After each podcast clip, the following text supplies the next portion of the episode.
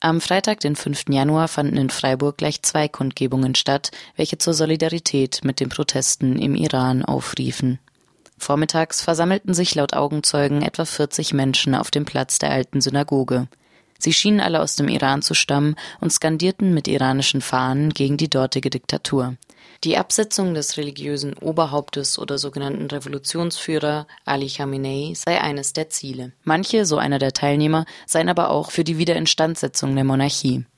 Nachmittags kam es bei Regen zu einer weiteren Kundgebung auf dem Rathausplatz mit etwa 30 TeilnehmerInnen.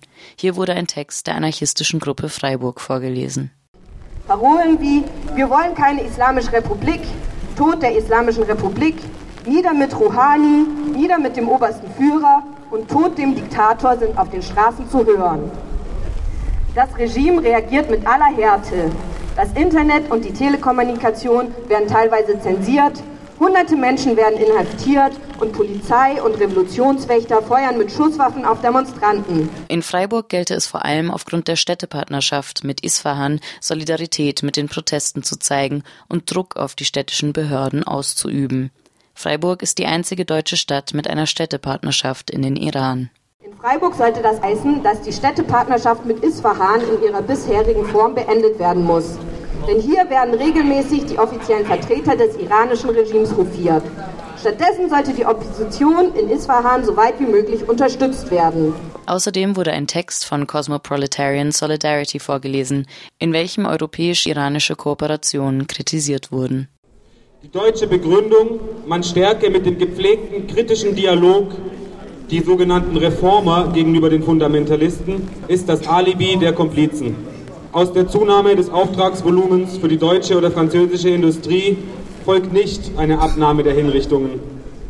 Allerhöchstens, wie unter Katami, ein Moratorium über ihre bestialischste Variante, die Steinigung. Noch ignoranter ist es, diese Kumpanei damit zu legitimieren, dass Millionen von regimekritisch gesinnten Iranern den Kleriker Hassan Rouhani zum Staatspräsidenten gemacht hätten. Der als den Reformern freundlich gesinnt geltende Rouhani ist nur das zartere Antlitz ein und derselben Bestie, die mild lächelnde Charaktermaske der iranisch-europäischen Kollaboration, die im beidseitigen Kalkül liegt. Solidaritätsbekundungen mit den Protesten im Iran kommen von ebenso vielen Seiten, wie es laut den Medien Motivationen gibt, für die Protestierenden auf die Straße zu gehen. So hat sich Saudi-Arabien sowie die USA positiv zu den Protesten geäußert. Die EU kritisierte den Einsatz von Gewalt von beiden Seiten.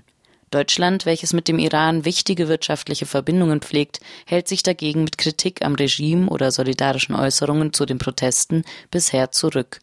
Solidarität mit den Aufständen im Iran muss hierzulande heißen, gegen die wirtschaftlichen und diplomatischen Beziehungen zwischen dem Iran und Deutschland vorzugehen, die dort das Regime stützen.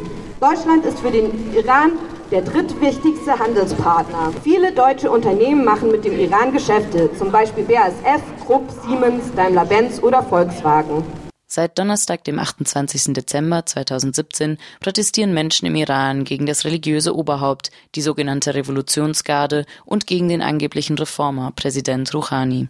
Die Bewegung ist von ländlichen Gebieten ausgegangen und scheint keine spezifische Organisation oder Ziele zu haben. Vielmehr sei der Protest auf eine allgemeine Unzufriedenheit mit der Repression durch das islamische Regime, hoher Jugendarbeitslosigkeit und Armut zurückzuführen, so das Echo der Medien. Das iranische Regime braucht das Geld anderweitig. Es führt Krieg in Syrien, um den dortigen Diktator Bashar al-Assad an der Macht zu halten. Im Jemen gegen den regionalen Erzfeind Saudi-Arabien, im Irak gegen sunnitische Milizen und unterstützt im Libanon und in Palästina radikale Islamisten in ihrem Kampf gegen Israel. Zudem will es weiter in Besitz von Atomwaffen kommen, um damit Israel zu bedrohen. Folgerichtig richten sich die Proteste auch gegen die Fortdauer der Militäreinsätze und iranische Finanzierung der Hamas und der Hisbollah. Der als reformernah geltende Rouhani war das Kalkül von Ali Khamenei, dem obersten Führer, dem religiösen Führer um die Stabilität zu wahren und die von der Islamischen Republik entfremdete Jugend zu besänftigen. Seit der niedergeschlagenen Erhebung im Jahr 2009 und dem späteren Mandatsende von Mahmoud Ahmadinejad galt der Umstand, dass die konservativen Prinzipialisten ihren Kandidaten unmöglich in das Amt des Staatspräsidenten hieven konnten, ohne die brüchige Stabilität zu riskieren.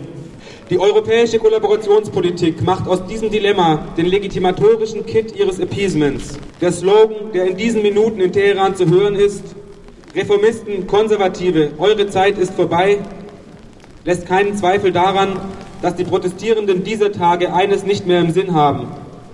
Die Ehrenrettung der Islamischen Republik.